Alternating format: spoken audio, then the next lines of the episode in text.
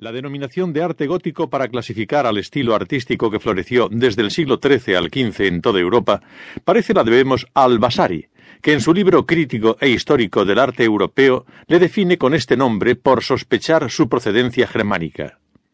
Nada más lejos de la realidad, pues el estilo gótico solo es una evolución del románico anterior. Tiene una difusión más amplia en el tiempo y en el espacio. En los primeros años del siglo XVI aún encontramos edificios construidos en estilo gótico, si bien muy evolucionado y recargado.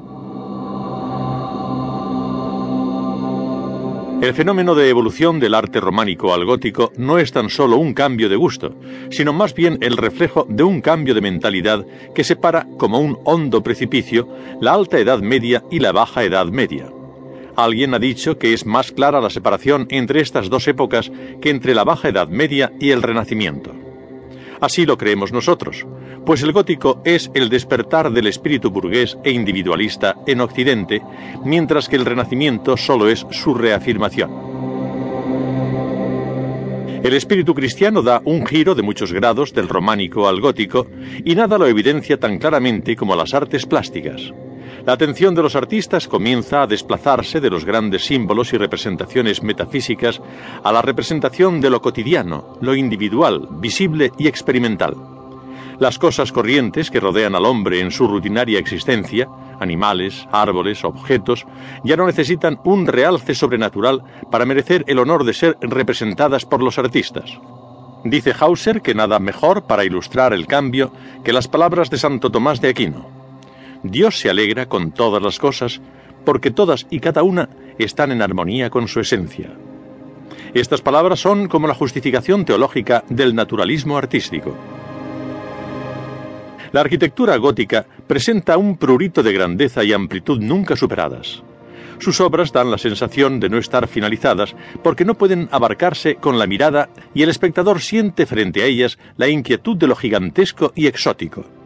El siglo XIX intentó explicar esta arquitectura con sus esquemas racionalistas y confundió ciertamente a los observadores posteriores. Gottfried Semper decía del arte gótico que era una mera traducción a la piedra de la filosofía escolástica.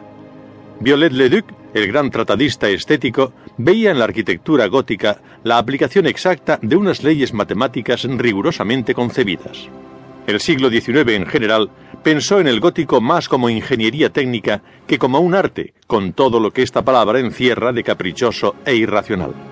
Partiendo de estas bases se intentó explicar la arquitectura gótica como resultado de unas conquistas técnicas que permitían elevar la altura de las bóvedas con un sistema de empujes y contrarrestos muy ingenioso. Para Deio y otros muchos tratadistas, la clave del estilo gótico fue el descubrimiento de la bóveda de crucería que determinó el cambio de los soportes, los arcos y todo lo demás. Gall fue el primero en invertir los términos y señalar acertadamente que lo auténticamente primario en la inspiración gótica es su sentido de verticalidad incontenible y que la bóveda de crucería y todas las soluciones técnicas no son más que una solución brindada a ese deseo de altura.